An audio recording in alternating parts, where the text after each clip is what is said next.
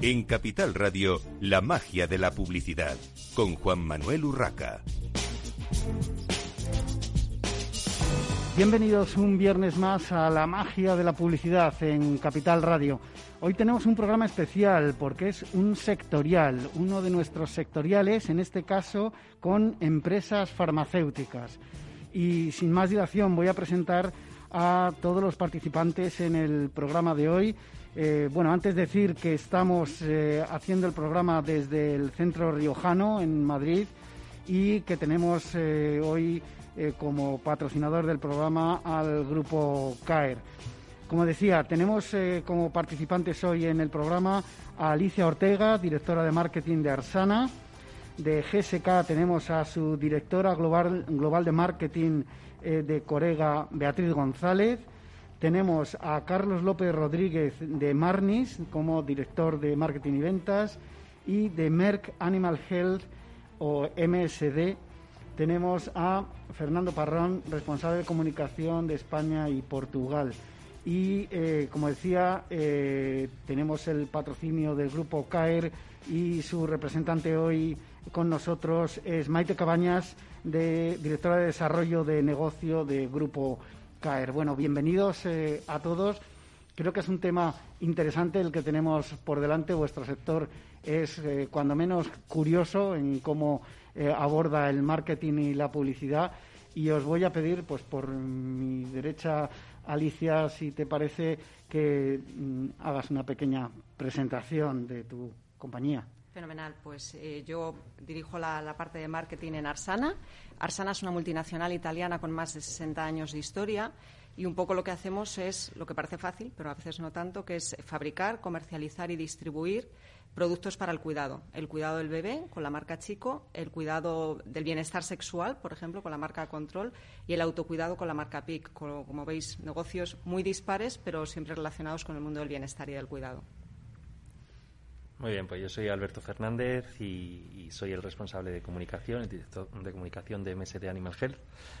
La parte de Animal Health, la verdad que siempre es algo diferente, con la que seguramente durante, durante la charla pues podremos disfrutar, pero también, por supuesto, MSD es un laboratorio, es un laboratorio a nivel internacional que llevamos salud humana, salud animal y además con un enfoque muy One Health, puesto que no podemos hablar de la salud de unas personas o la de los animales o la del planeta, solamente hay una salud y en eso trabajamos. Buenos días, yo soy Maite Cabañas del grupo, del grupo CAER. El Grupo CAER es la primera agencia de ventas y marketing en España y Portugal. Tenemos 30 años de experiencia, eh, tenemos eh, servicios de logística propios con más de 17 almacenes repartidos en toda la península y las islas.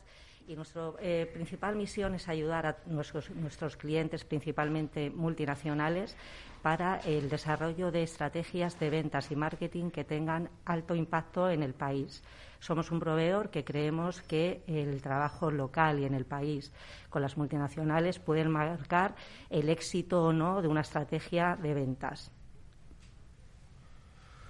Bueno, soy Carlos López, director de ventas y marketing de Marnis, una empresa que, española que cuenta con más de 53 años de experiencia, tanto en fabricación de complementos alimenticios, eh, complementos a nivel cosmético y toda la parte de higiene cosmética especializada.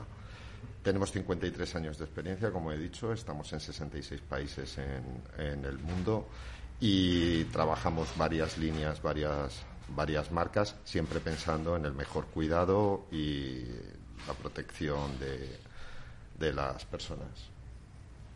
Perfecto. Yo soy Beatriz González, soy directora de marketing en GSK Consumer Healthcare y mm, GSK es la primera compañía en Consumer Healthcare del mundo. Eh, como compañía de Consumer Healthcare tenemos un portfolio muy amplio, pero básicamente nos especializamos mucho en todo lo que es el cuidado oral a través de marcas como Sensodine, Parodontas, por si os suenan un poco de cada día, Corega.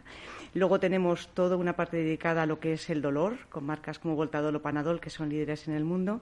Y luego tenemos un, todo un área respiratoria y de, de cuidado en general de wellness que sería un poco el mundo de las vitaminas, ahora con la adquisición de Centrum, después de la joint venture con, Pfizer, eh, y marcas como Rinomer, que seguro que en algún momento habéis tenido experiencia con ellos, ¿no? Entonces, nuestro, nuestro objetivo realmente es hacer que la gente pues viva más tiempo, viva mejor y realmente pueda hacer más cosas, y eso es un poco lo que nos enfocamos a través del autocuidado en nuestra, en nuestra división.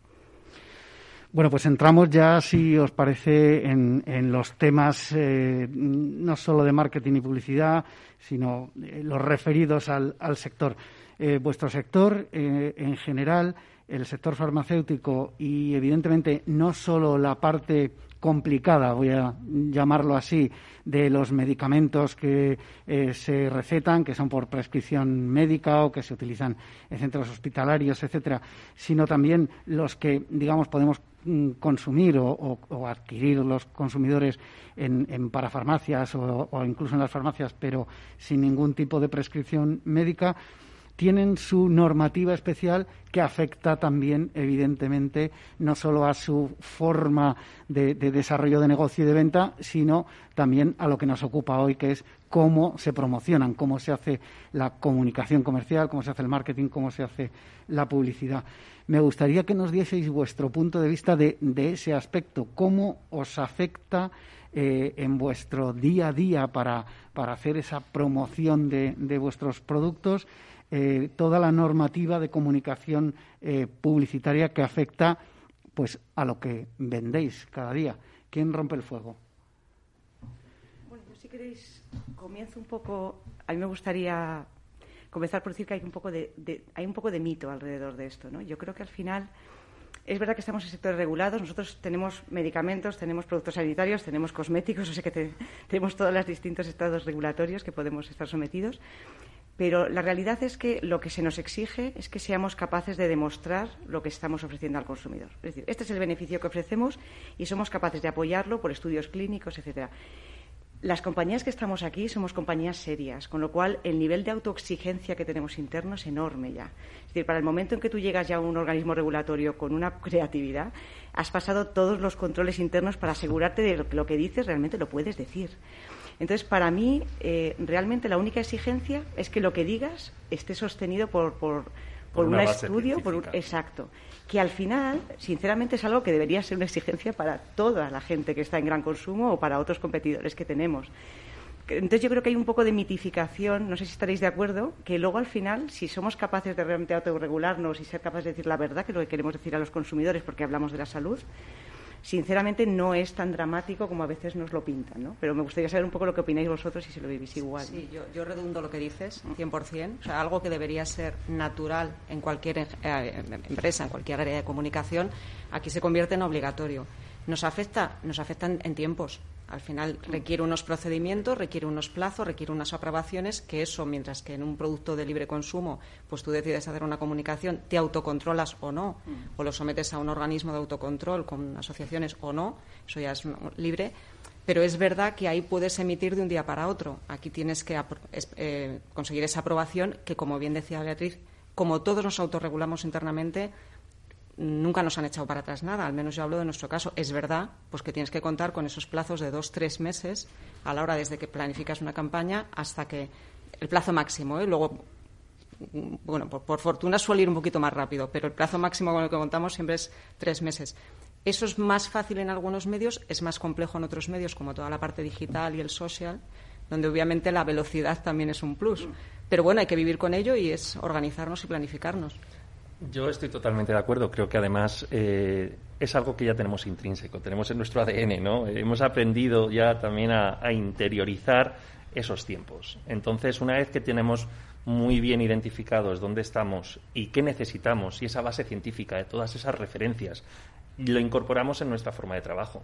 Entonces, Sí, pueden ser dos meses al final hasta que sacamos una campaña, pero es que eh, trabajamos siempre con, esa previsión. Entonces, identificamos que tenemos la fecha X, el Día Mundial de X, por ejemplo, ¿no?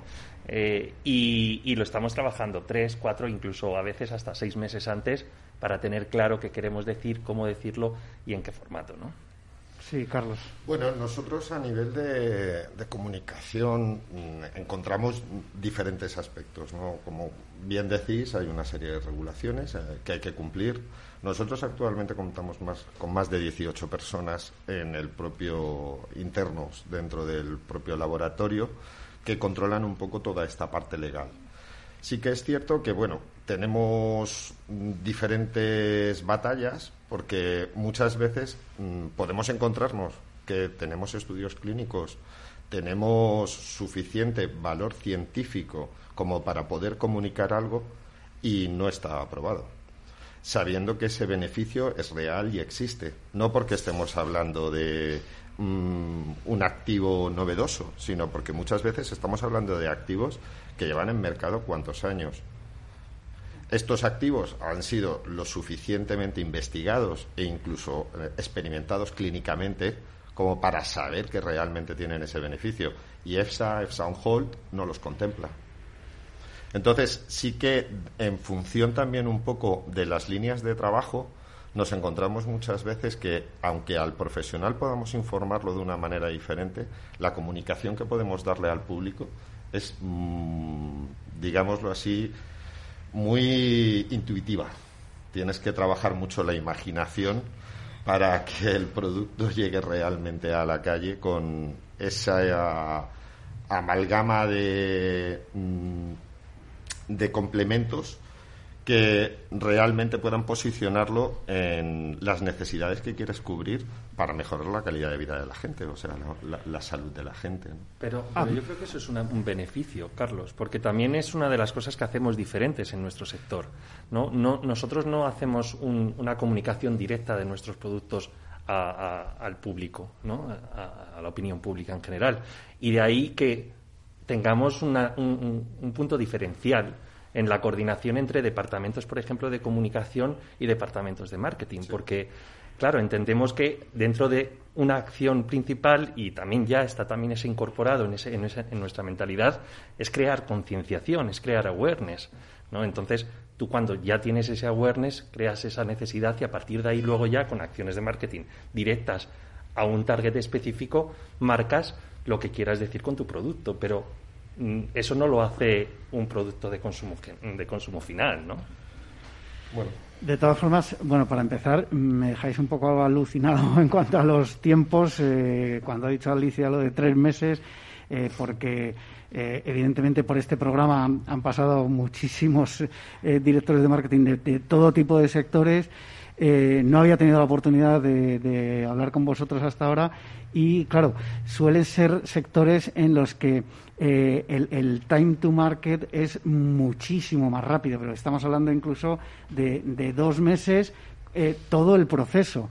Y a veces la campaña de marketing, eh, que bueno, para eso están también las, las agencias, las agencias creativas, las agencias de medios, eh, lo están haciendo en, en 15 días. O sea, cosas que evidentemente vosotros os tenéis que plantear, como bien habéis explicado. Me ha gustado oírlo porque así también se aprende de otra manera. Pero claro, eso implica también una, una tensión. Es mucha tensión hacer las cosas muy rápido, pero también tener el, el producto o poder vender algo que, bueno, me imagino que los directores comerciales dirán venga, venga, chicos, que esto hay que acelerarlo, ¿no? Tiene, tiene su cosa, debe ser, debe ser bastante curioso. Oye, me gustaría que nos hablaseis de eh, un aspecto que cuando hablamos de multinacionales eh, siempre suelo preguntar, y es la parte de eh, creatividad, la parte de, de crear las campañas a nivel local o fuera, cómo se ajusta, cómo se adapta al uso de los consumidores locales.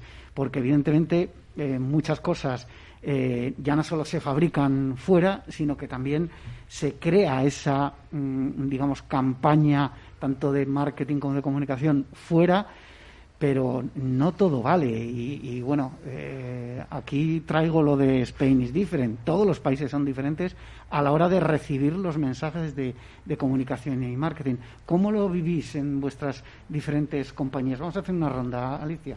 Pues yo lo vivo de forma muy divertida, porque, bueno, porque lo primero que tenemos que hacer es divertirnos con lo que hacemos. Entonces, es verdad que hay muchos, muchas necesidades que pueden ser comunes. Hay un tema de posicionamiento de marca que obviamente tiene que ser coherente, si somos marcas globales, ¿eh? Eh, pero hay que customizarlo al mercado sí o sí, sea España, sea Italia, sea Portugal. Nosotros somos compañía italiana, sur de Europa, que podemos presuponer hábitos súper comunes y nos sorprende muchas veces decir, pues es que allí hacen cosas con los niños que no hacemos aquí. Y no es ni bueno ni malo, es local. Entonces, ¿cómo lo hacemos? Obviamente, nosotros hacemos en cada una de nuestras marcas siempre barómetros locales para entender las necesidades del mercado local, en este caso España. Y, y a partir de ahí muchas veces pues apuntamos a cosas que desde internacional no le daban mayor relevancia y que aquí lo pueden, la pueden tener. Y eso hace que, al final, pues acerque la marca al consumidor final desde, desde la perspectiva de marca. Cada vez más los consumidores quieren marcas cercanas, creíbles, que realmente la sientas como tuya. Si la ves muy alejada, y hablamos de maternidad, por ejemplo, y ves una mamá estupenda de metro noventa que no se despeina, pues dices, eso no es real con la realidad española. Creo que en ningún sitio, ¿eh? pero, pero, en, en el caso caso de España tampoco. Entonces, lo que hacemos muchas veces es, primero, atender y entender las necesidades más locales. Insisto, hacemos barómetros tanto en PIC como en control como en chico. Y luego, a partir de ahí, lo adecuamos al consumidor y a los canales, porque a veces el canal de distribución también es diferente y te condiciona un poco cómo comunicas. Alberto. Para mí es muy importante entender sobre todo la audiencia a la que, a la que vas a, dar el mensaje, ¿no? Entonces, ese buyer persona, tener muy identificado eh, qué quieres decir y a quién. A partir de ahí, por supuesto, desde global, desde internacional, nos dan unas, unas directrices, nos dicen los principales mensajes o incluso nos pueden dirigir determinados aspectos que, que hay que, o, incluso, incluso fechas, pero luego eh, localmente lo tenemos que adaptar puesto que no tiene nada que ver. Incluso yo que llevo España y Portugal, el mismo, la misma campaña puede ser completamente diferente a nivel de mensaje clave, por ejemplo, en un, en un sitio y en otro. Incluso también dentro de España también. Incluso tenemos que diferenciar porque no, no, pasa lo mismo en Andalucía que en el País Vasco. Entonces, esa libertad es importante, se tiene asumida y, de nuevo, como tenemos muy claro eh, qué debemos hacer y cómo debemos hacerlo, no tenemos esa, esa presión de, desde global de, tener que remarcar, ¿no? Porque ellos saben perfectamente que cuando llega a, a nivel local lo vamos a saber asumir. Carlos.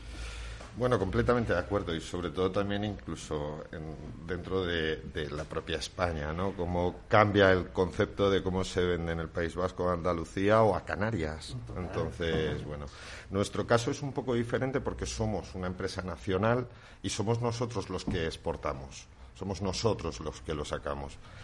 Bueno, como he comentado antes, estamos en 66 países y eso nos hace, bueno, por una parte, tener un equipo de interno que de alguna manera sepa ir adaptando los mensajes a cada uno de esos países y además luego tener una red externa de agencias que nos van indicando también cuáles son las tendencias, las modas para poder ir adaptándola.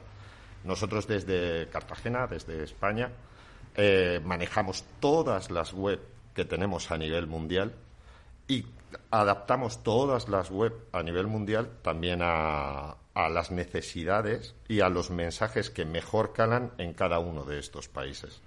Entonces, bueno, es un poco un trabajo que siempre tienes que apoyar base, en base al concepto de lo que hay allí, ¿no? Nadie sabe lo que hay allí.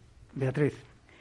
Bueno, la verdad es que en mi, caso, como he trabajado en los dos lados, eh, pues eh, tienes un poco esa perspectiva, ¿no? Y estoy totalmente de acuerdo con Alicia. Hay un insight que es global. Es decir, cuando una persona pierde, por ejemplo, una pieza dental, eh, el impacto que eso tiene y el tener que ponerse un parcial es el mismo aquí que en Estados Unidos, que incluso en Malasia. ¿no? Y eso te abre un poco los ojos, ¿no? Cuando vas a global y dices, bueno, no somos tan distintos porque todos sufrimos de la misma manera.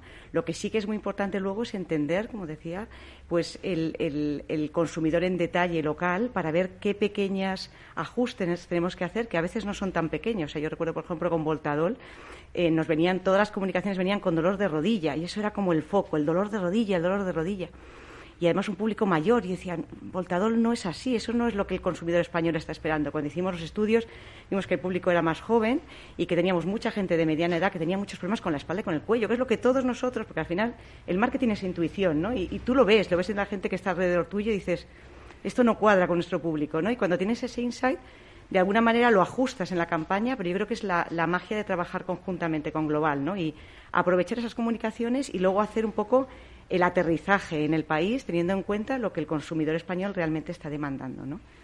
Habéis comentado, comentaba Alicia una cosa y es, bueno, pues esa posible modelo de un metro noventa y a lo mejor, y no solo perfectamente maquillada, sino a lo mejor de color, este, este tipo de cosas que aunque tengamos ya mucha pluralidad en España, a veces eh, yo he visto campañas de, de gráfica, me estoy refiriendo lógicamente, o incluso spot de televisión en los que dices, eh, no, de vuestro sector, eh, hablo en general, que dices, no lo han localizado. O sea, al final estamos viendo una comunicación que no, se, no me llega porque no se parece en nada, ya no solo a mí o a mi familia, sino a lo que yo tengo en mi, en mi entorno. Eso, eh, ¿cómo lo trabajáis? O sea, cuando llegan las gráficas, por ejemplo, tenéis que, cambiarlas totalmente o, muy rápido porque tenemos que hacer una breve pausa rápida. Eh, pues yo te hablo, por ejemplo, del caso concreto de moda, ¿no? que es una de las categorías que trabajamos también. Obviamente, lo que gusta en un mercado no tiene por qué gustar en este, y ahí nos exige muchas veces hacer producción local. No es la mayor de las, de las ocasiones, pero sí, sí, a veces lo tenemos que localizar. Sí, sí, nosotros igual. Realmente a nivel de imagen muchas veces la hacemos local. Nosotros exactamente igual y además buscamos cada vez más la naturalidad, la cercanía. Nosotros lo que trabajamos mucho desde, a nivel global también es todo el tema de diversidad e inclusión, con lo cual también eso nos ayuda mucho, porque países que antes no, nos, no estábamos tan representados, ahora vemos mucho más en, los, en lo que recibimos desde global, mucha más representación de todo tipo de consumidores, que yo también es positivo. ¿no? Sí. Bueno, hemos estado repasando unos cuantos eh, temas, el tema de, normativa, todo esto de las campañas eh, locales y cómo, cómo adaptáis eh, a los usos y, costumbres del consumidor de cada mercado. Eh, vamos a pasar ya a, temas más, eh, digamos, eh, publicitarios. hablaremos de e-commerce, de, Big Data, esto que está también tan de moda y que seguro que, os enfrentáis a ello, no solo desde la parte comercial, sino, lógicamente, desde la parte del marketing. Pero antes vamos a hacer una pequeña pausa para la publicidad desde este centro riojano en la magia de la publicidad en Capital Radio y enseguida continuamos con todos ustedes.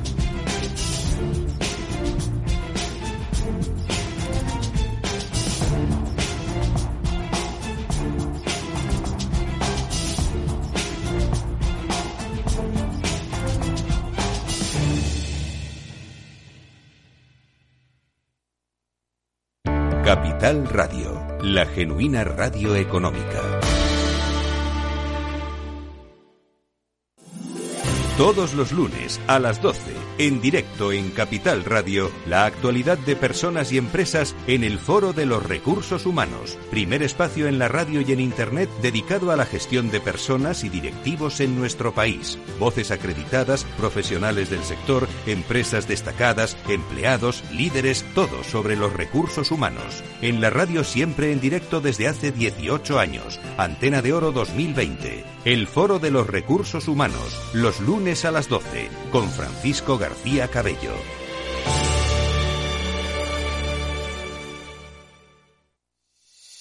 ¿Realizas campañas de incentivos promocionales o de fidelización?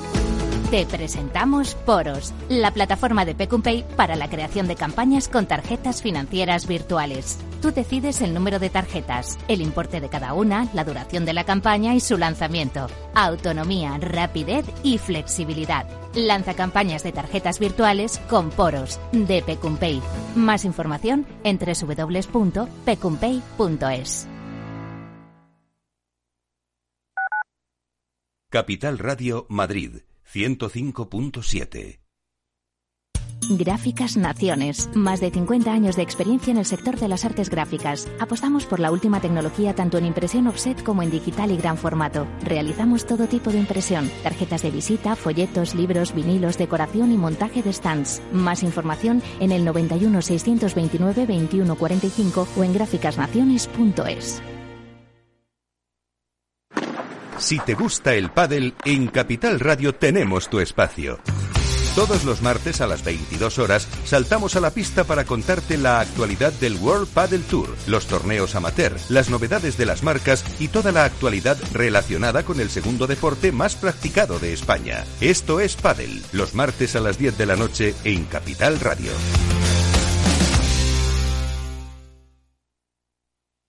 Capital Radio. Siente la economía.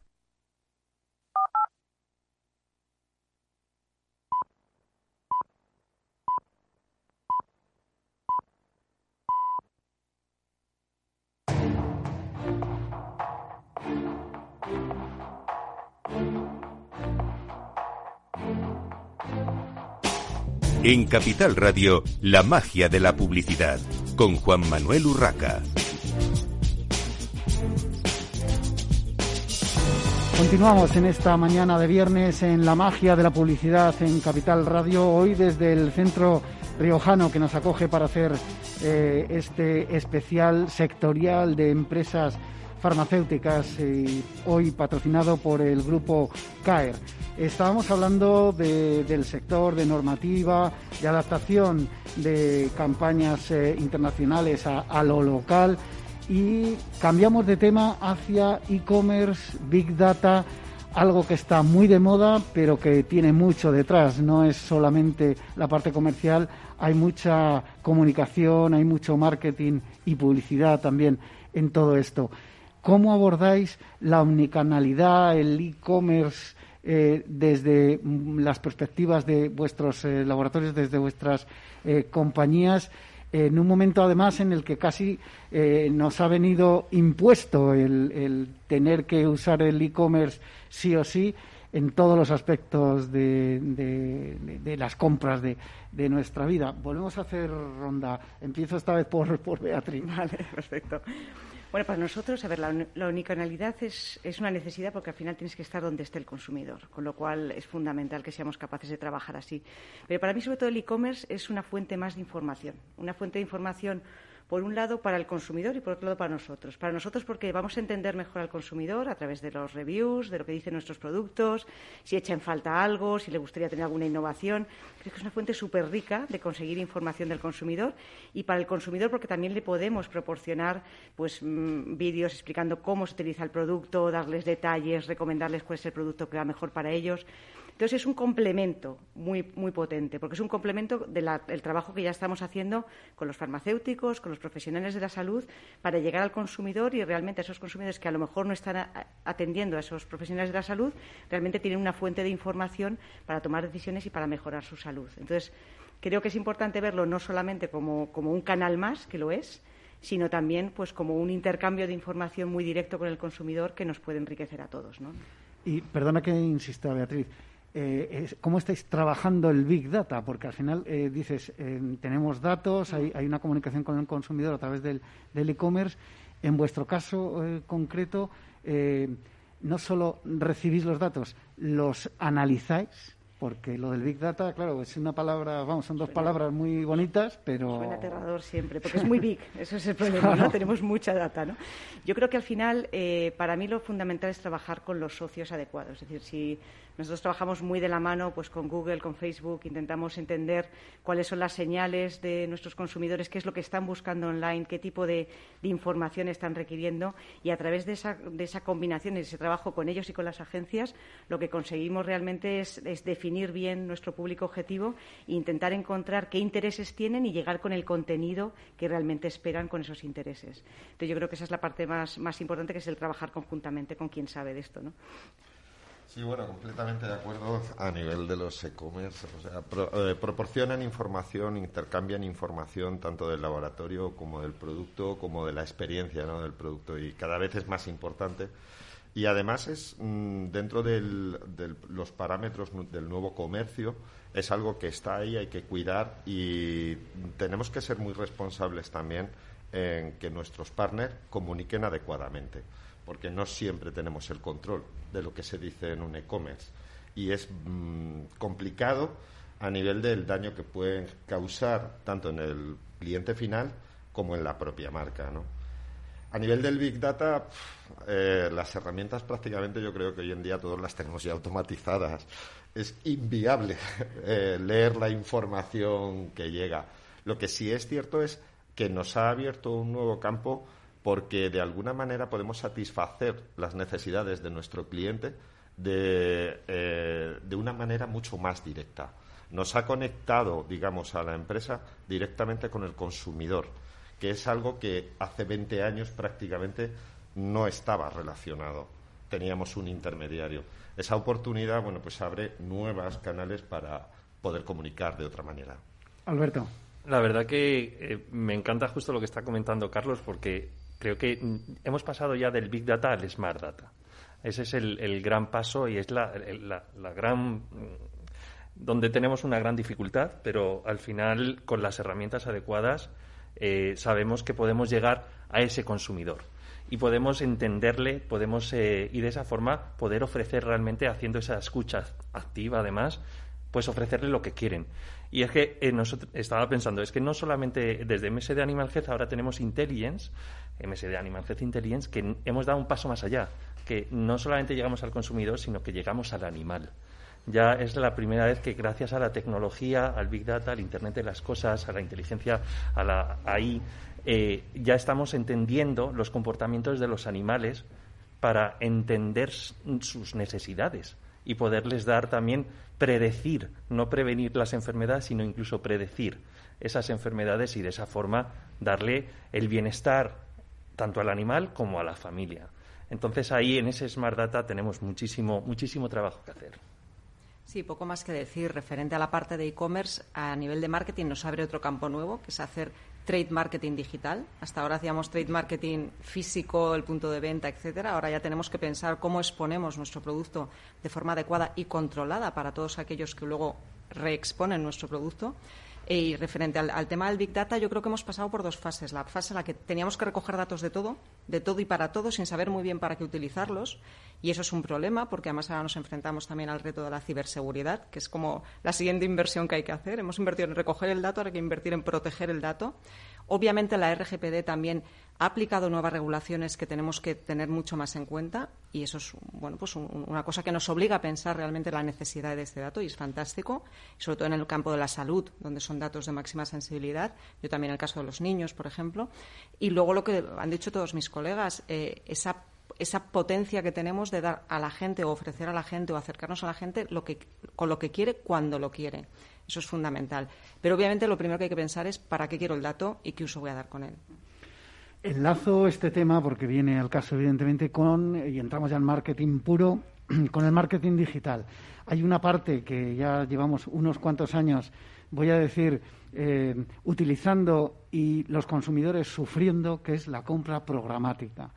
Hay muchas veces que, todos lo hemos eh, sufrido, eh, compras un producto o un servicio en cualquier tipo de web o simplemente miras, eh, consultas un viaje, una, ropa, un tipo de comida o lo que sea, o un producto mm, de parafarmacia o de salud y de repente mm, te pasas tres meses recibiendo ofertas de aquello que además ya has comprado probablemente que ya no vuelves a, necesitar. E, es tremendo. Mm, se va mejorando, pero ¿utilizáis eh, la programática en vuestras eh, campañas digitales? Eh, yo, si me permitís, nosotros utilizamos, pero en nuestro caso concreto cada vez las tenemos que afinar más. Hablo, por ejemplo, del mundo infantil. Tú necesitas una cuna una vez y poco en tu vida, con el índice de natalidad que tenemos, y ya está. Entonces, claro, si yo compro una cuna hoy y luego estás tres meses ofreciéndome cunas, digo, pero vamos a ver que, que necesito nueve meses para necesitar otra como mínimo. Entonces, es verdad que ahí tienes que ser muy cuidadoso porque si no el riesgo de saturación y de animadversión hacia la marca puede ser incluso contraproducente. Nosotros eh, la programática la utilizamos principalmente para crear concienciación. Es donde, donde, justo por lo que acaba de decir Alicia, si nos vamos a algo que es más ad hoc, tendrás e, ese problema. Pero si lo utilizas ofreciendo información que te puede estar, eh, que puedes ir incluso actualizando, puede ser interesante, porque si ya sabes que es una temática de la cual la persona que está recibiendo esa información le puede interesar, ahí le puedes ir luego complementando. A partir de ahí ya sumar. Nosotros sí que usamos programática y básicamente la usamos en eso, la usamos en darle un valor añadido, o sea, no dar siempre la misma información, sino proponer nueva información que el cliente quiera eh, leer o que pensamos que realmente por ese big data tan grande que recoges, que de un paso va a ir a otro. Entonces no trabajamos. En esto sí me gustaría hacer también estamos viendo ¿no? desde los propios departamentos internos cómo la gente se está protegiendo frente a esto, o sea, navegaciones privadas, no aceptar cookies, etcétera. Por lo tanto, el tema de reviews, etcétera, también se está poniendo más complicado y de alguna manera los grandes partners a nivel Google, a nivel tal, también van controlando cada vez más esto, porque bueno, como decía en este caso hay gente que está cansada, o sea, que la bombardeen, ¿no? con el mismo Beatriz. Sí, bueno, esto es, comparte un poco lo que han dicho todos los compañeros. Es decir, la programática la utilizamos, por supuesto, porque es, un, es una buena manera de entender al consumidor y lo que está buscando, pero intentamos ser muy cuidadosos y realmente un poco, como decía Carlos, ir adaptando el mensaje según el momento en el que el consumidor esté en, su trayectoria, ¿no? Y, y, ver que si ya se ha interesado o buscado información, pues a lo mejor es el momento de ofrecer una información más detallada, pero tampoco hacemos un retargeting salvaje de estar repitiendo y repitiendo a la misma persona, porque entendemos que lo que hay que hacer es llegarle por distintos medios y en distintos momentos, ¿no? Pero, pero no, no un uso abusivo. Yo creo que cada vez estamos todos entrando mucho más en el detalle de entender esas señales y entender eso que está, esas señales que nos dicen que el consumidor realmente está interesado y quiere recibir más información. E intentar no, no apabullar al consumidor con información que no está pidiendo. ¿no? Yo creo que el retargeting es una herramienta muy potente que se ha utilizado eh, em, extensivamente y en algunos casos eh, no, no, de la forma más adecuada porque al final, eh, como decía Alicia, y es, verdad que es un gran peligro el, el, cansar al consumidor hasta el punto de que conviertas a un cliente casi en un, en, un detractor de, de la marca o de un producto o de lo que sea, pero, pero al final algo consigues algo negativo de lo que buscabas algo positivo. Os tengo que preguntar, eh, va a colación también con esto, eh, sobre las redes sociales. Más allá de que estéis o no, que seguro que estáis en, en todas, por lo que he visto al preparar el programa, ¿cómo utilizáis? Os pido brevedad para que nos dé tiempo a todos. ¿Cómo utilizáis las redes sociales, Beatriz? Para mí es una fuente de alcance. O sea, yo para mí las redes sociales es un medio más para llegar a cuanta más gente mejor. O sea, no estamos utilizando de manera en que queramos crear una conversación con el consumidor, sino mucho más como un medio más y, creemos que es así como, como es más lógica la relación. Para nosotros las redes sociales son fundamentales, las trabajamos activamente y sobre todo lo que nos dejan, lo que nos proponen siempre es poder recordarle al cliente ese momento. Yo con una visión 360, para mí las redes sociales son importantísimas y sobre todo en función de la red social también el mensaje. No es el mismo mensaje para todas. Sí, me sumo a lo que dicen. cada red social tiene su rol. Dentro de cada red social y dentro de cada campaña incluso puedes cambiar los objetivos. Yo tengo objetivos de alcance o de engagement y en el caso concreto de algunas categorías, eh, nosotros, para nosotros la, la cercanía al consumidor y la interacción con él es muy importante. Sí. Vámonos, si os parece, al trade marketing, que es una parte fuerte de eh, cualquier tipo de, comercialización de, producto, pero que de alguna manera, eh, en vuestro caso también, es importante por la parte de prescripción. En, todo tipo de productos y servicios la prescripción es importante, pero muchas veces yo creo que cuando hablamos de algo, eh, comentabais antes, delicado, algo tan, tan personal, tan íntimo incluso, como son los productos de, salud, de bienestar, eh, al final el, prescriptor importa y el punto de venta es, es importante. Eh, si me permitís, voy a dar la palabra a Maite para que nos diga desde el Grupo CAER ¿Cómo se puede ayudar a este sector en sus labores de trade marketing? Bueno, pues todo lo que estamos escuchando, al final aquí hay un, denominador común que es un consumidor, un consumidor profesional, eh, exigente, activista y que quiere marcas con propósitos y valores. Pasamos del marketing de producto al marketing de sensaciones, emociones y sobre todo de experiencia. Nosotros somos especialistas en todo lo que tiene que ver con punto de venta, experiencia de marca, tecnología e innovación en lo que son canales tradicionales.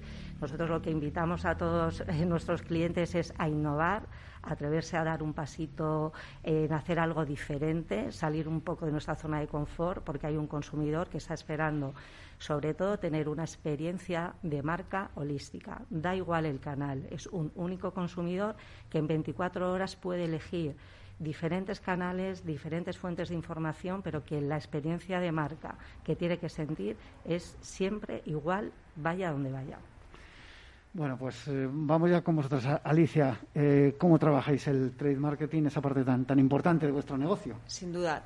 Aquí de nuevo, yo parece que contesto un poco a la gallega porque como tenemos muchas categorías y muchos canales, somos multiespecialistas en cualquiera de las marcas, pues depende de, la marca y depende del canal. En el caso de farmacia trabajamos mucho el punto de venta. Al final es otro medio de comunicación. El propio canal ya te, ya te genera una credibilidad y una cercanía que hay que cuidar, formando obviamente a esos prescriptores con concursos, con charlas, con, eh, utilizando todos sus medios, desde los básicos displays, digo básicos sin desmerecer, ¿eh? pero de los más tradicionales hasta campañas de, televisión en el punto de venta.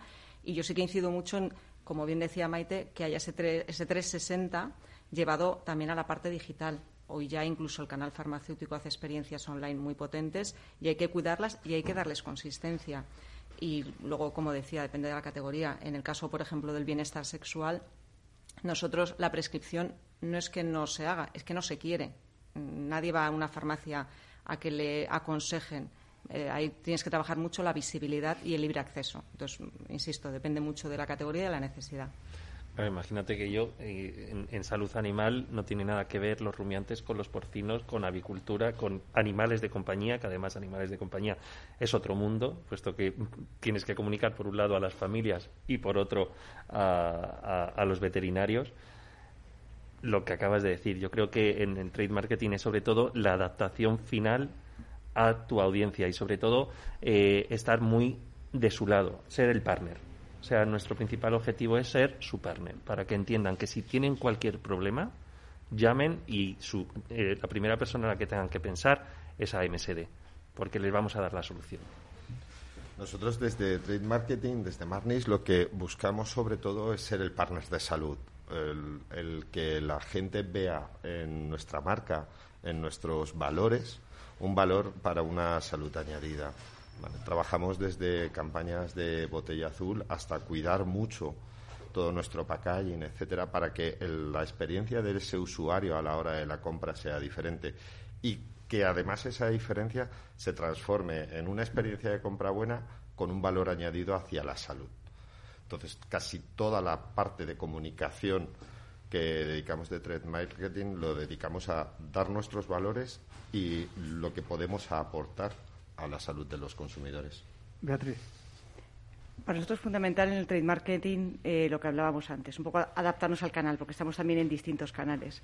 Pero, por ejemplo, para nosotros un canal fundamental es la farmacia, ¿no? y, el farmacéutico es un profesional de la salud que está súper cercano al consumidor y que puede ayudarles realmente en su día a día con ese tipo de dolencias más leves que estamos tratando. Entonces, dedicamos mucho a la formación del farmacéutico, mucho para, en la parte de patología, pero también en la parte de producto, pero también intentamos ayudar en la gestión del día a día, ¿no? porque al final son categorías complejas, como puede ser cuidado vocal, donde hay mucho muchas referencias y al final, bueno, sabemos que nuestros farmacéuticos tienen unos portfolios extensísimos que manejar y entonces también colaboramos con ellos, por ejemplo, en la gestión de categorías para intentar pues priorizar aquellas categorías que tienen más sentido en determinados momentos del año y para intentar tener pues un, espacio razonable dedicado a las distintas marcas y, que sea también más explicativo hacia el consumidor, para que no solo él tenga que estar todo el día dando la recomendación y explicando, sino que también el propio, el propio lineal te ayude en la toma de decisiones y que el consumidor pueda entender qué es lo que las marcas le están ofreciendo. Entonces, mucho trabajo, pues como, decía Alicia, ¿no? pues en la parte un poco de visibilidad y que de cómo explicamos al consumidor los productos,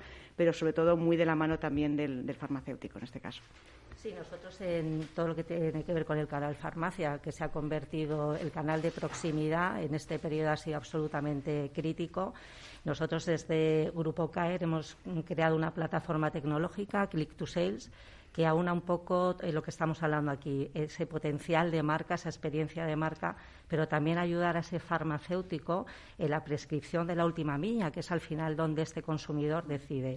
Eh, Click to Sales, además, es un asesor virtual que con un código de barras tú puedes llegar a tu farmacia, mientras está atendiendo el farmacéutico, tú como cliente desde tu dispositivo móvil captas un código QR y en ese momento inicias un live streaming con un experto en la marca que in situ te asesorará para que al finalmente, pues bueno, esa prescripción de última milla hay que humanizar también ese canal online, hay que humanizarlo y con este asesor virtual, pues bueno, consigues esa prescripción face to face humanizada eh, de última milla y al final terminas comprando tu producto en ese canal y en esa farmacia de barrio donde hay un experto para tu cuidado personal 360, que es lo que hay también que fomentar. Una pregunta rápida. Eh, una de las cosas que a mí siempre me ha llamado la atención en una farmacia, en cualquier tipo de, farmacia, grande o pequeña, es la cantidad de material PLV que tienen, que a veces parece que les han, les habéis, con todos los respetos, inundado ¿no? el, el, local. ¿Esto sigue teniendo sentido? Tener, eh, ¿Seguís trabajando este tipo de, material, de herramienta eh, para comunicar en el, en el punto de venta? breve, por favor. Yo creo que sigue siendo un, sistema muy potente de realmente llamar la atención del consumidor. Y al final, bueno, todos hacemos campañas 360. Cuando tienes una campaña en medios y al mismo tiempo eres capaz de expresar esa misma imagen en el punto de venta y llamar la atención del consumidor, la potencia del lanzamiento es muchísimo mayor, con lo cual sí seguimos. Eh, nosotros ahí hemos cambiado un poco. La pandemia al final ibas mucho a la farmacia, pero pasabas muy poco tiempo. Entonces ahí decidimos, por ejemplo, recortar la parte de, material físico, porque decíamos, es que por un lado es absurdo invertir ahí, porque la gente es que vamos, compramos, no nos miramos y nos vamos. Ahora es verdad que también la frecuencia es muy alta, pero pero pasas un poquito más de tiempo y lo vamos adecuando. Y hay un punto importante que es, también ha cambiado un poco el perfil de la farmacia. Antes yo creo que casi todos nos, nos enfocábamos mucho en las farmacias más grandes, más top, por espacio, para poder hacer todo este tipo de materiales. Hoy la farmacia más pequeña de cercanía está creciendo, nuestra farmacia de barrio. Entonces, por lo que hemos dicho todos, es nuestro asesor, es la parte más cercana, no tienes que desplazarte, evitamos grandes aglomeraciones y eso hace que también nos obligue a repensar cómo hacemos ese material. Ya no podemos ir con displays de 300 por 300 porque lo cual nos da herramientas de digitalización también importantes. Sí, además de las farmacias, eh, yo creo que, por ejemplo, en las clínicas veterinarias en las que tú vas con tu mascota y pasas realmente un buen tiempo, eh, eh, el punto de venta es, es imprescindible. Porque al final lo que ves es lo que quieres, ¿no? Entonces tienes que adecuar siempre, eh, entender que nosotros también somos consumidores. Si nosotros mismos nos sentamos y vemos cómo nos gustaría que, realmente llegase nuestra, nuestra marca o nuestro producto, pues ahí es donde tenemos que pensar, ¿no? Completamente de acuerdo. Además, bueno, PLV tiene una función eh, efecto recuerdo, efecto bueno, adherencia a la marca, ¿no? Entonces al final es fundamental trabajar algún PLV de manera que tengas un posicionamiento en el punto físico, pero sí que es verdad que cada vez más hay una tendencia de la gente por el respeto medio ambiente, etcétera. Entonces, todo esto está empujando también a las marcas a hacer un PLV eh, más duradero, por así decirlo, que no nos permita mm, cambiar tanto las campañas y que respete toda esa parte de medio ambiente, toda esa parte de ecología que el consumidor demanda cada vez más y nos quedan cuatro minutos, os tengo que pedir brevedad, lo siento. Eh, me gustaría tocar un tema que yo creo que es importante, investigación, investigación de mercados. Eh, ¿Cómo hacéis para conocer realmente al consumidor más allá de, toda la parte de, Big Data? Eh, ¿Se siguen utilizando los medios convencionales de, investigación? Muy breve, por favor. Sí, yo como te decía al principio, hacemos barómetros anuales, eh, obviamente dirigidos por agencias externas, en cada una de las categorías, eh, pues un poco para ver, uno, cómo es la realidad hoy, pero sobre todo también cómo evoluciona. En el caso de la sexualidad ha sido grandísimo el cambio. Es importante tener en cuenta que debemos tener esta investigación también desde fuentes externas, porque si no, al final somos muy ególatras y solamente pensamos en nosotros mismos. muchas veces necesitamos esa gente, ese agente externo para decirnos quizá algo que no queremos escuchar. Completamente de acuerdo. Necesitamos visión periférica y muchas veces encerrados en nuestras cuatro paredes de nuestras oficinas es imposible cogerla. Entonces, salir a la calle y contar con partners que nos ayuden a esa visión periférica. Totalmente alineada. Sí que es cierto que además esto ha avanzado muchísimo, con lo cual ahora hay métodos para realmente realizar esa investigación mucho más ágiles, mucho más digitales, donde podemos escuchar directamente a los consumidores. Realmente la transformación digital también ha llegado a esa parte y nos ha permitido conocerlos mucho mejor. Sí. Nosotros eh, en este punto eh, creemos mm, mm, que el dato es el dato de laboratorio, pero no el dato de calle, de estar en la calle y de ver la realidad. Nosotros tenemos fuerzas de venta, tenemos eh, visitamos más de 15.000 puntos de venta diario, tenemos más de 1.500 personas en la calle y nosotros desde Grupo CAER lo que hacemos es aportaros bien del dato, pero sobre todo el dato de la realidad en la calle.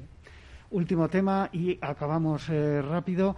Eh, medios convencionales. ¿Seguís eh, confiando en los medios convencionales, prensa, televisión, radio? nosotros cada vez menos, pero no cada vez menos por, por nada, simplemente es porque pues, las nuevas generaciones hacen un uso diferente de los medios y, nos apostamos más por lo digital. Para llegar a un mensaje a la sociedad, de momento lo debemos mantener por supuesto, pero por supuesto también adaptándolo en función de a la persona que te diriges. Nosotros inicialmente compartimos parte, pero sí que seguimos generando campañas 360 en el que es atacar desde todos los flancos de manera que haya una integridad a todo el público. El público que ve la tele no es el que está en Internet o el público que lee un diario en Internet no es el que lee un diario en prensa escrita y todo el público es perceptible de recibir información. Beatriz. Exactamente, al final lo que tienes que ver es un poco los distintos tipos de públicos objetivos que tienes en tus marcas. Hay marcas donde tiene sentido ser totalmente digital, hay marcas donde todavía todo lo que son los medios estándar son fundamentales para tener realmente ese alcance y para poder comunicar con ellos de manera creíble y, realmente impactante. O sea que... Bueno, pues eh, se nos han quedado algunos temas en el tintero, daría para otro programa entero, pero se nos acaba el tiempo. Doy las gracias ya, sin más eh, dilación, a Alicia Ortega, directora de marketing de Arsana, a Beatriz González, directora global de marketing de Corega en GSK, a Carlos López Rodríguez, director de marketing y ventas de Marnis, a Alberto Fernández Parrón, responsable de comunicación España y Portugal de MSD Animal Health y a Maite Cabañas, eh, directora de desarrollo de negocio de Grupo CAER, que hoy ha sido nuestro patrocinador eh, del programa en este centro riojano que nos ha eh, acogido aquí en el, en el centro de Madrid. A todos ustedes les espero el próximo viernes en La Magia de la Publicidad, en Capital Radio. Les habla Juan Manuel Urraca.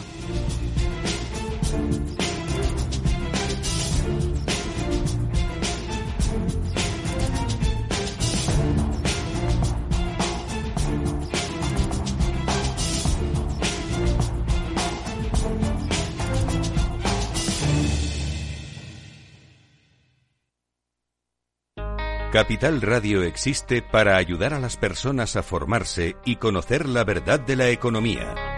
Los valores que Capital Radio defiende son la verdad, la libertad y la responsabilidad. Capital Radio es una empresa independiente que no se identifica con ideologías políticas. Capital Radio está aquí para ayudar a las empresas a comunicar cómo crean valor. Capital Radio apuesta por empresas sostenibles, transparentes y comprometidas con la sociedad. ¿Y tú también quieres trabajar por un mundo mejor? Aquí tienes tu sintonía. Capital Radio, con la gente que aporta y no se aparta.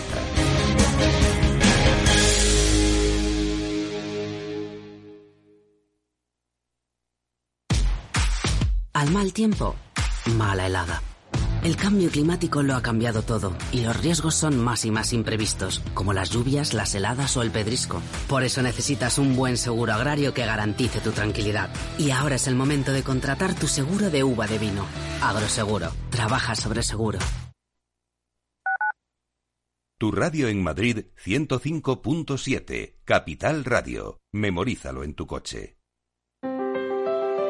Si te gusta la cocina gallega de siempre, en el Mesón Gallego 1 y el Mesón Gallego 2 encontrarás los mejores pescados y mariscos de las costas junto a recetas de la Galicia interior, además de las carnes de Sanabria y los mejores embutidos de Zamora y nuestra terraza. Te esperamos en la calle Muller 35, teléfono 91 579 3623 y en la Plaza de la Remonta 13, teléfono 91 579 0769. Una recomendación del programa gastronómico Mesa y Descanso. Si eres emprendedor, empresario o autónomo, en negocios de carne y hueso encontrarás todas las claves para hacer crecer tu negocio. Cada miércoles de 1 a 2 de la tarde en Capital Radio, con Mariló Sánchez Fuentes. Disfruta de la mejor cocina gallega en Montes de Galicia. Todo un clásico moderno en el barrio de Salamanca. Disfruta de la variada dieta atlántica, de las mejores carnes y pescados tratados con respeto y transparencia y regados con una de las mejores bodegas de la zona. En grupo, en familia o en pareja, Montes de Galicia te ofrece el espacio perfecto en cada ocasión. Todos los lunes a las 12, en directo en Capital Radio, la actualidad de personas y empresas en el Foro de los Recursos Humanos, primer espacio en la radio y en Internet dedicado a la gestión de personas y directivos en nuestro país. Voces acreditadas, profesionales del sector, empresas destacadas, empleados, líderes, todo sobre los recursos humanos. En la radio siempre en directo desde hace 18 años. Antena de Oro 2020. El Foro de los Recursos Humanos, los lunes a las 12, con Francisco García Cabello.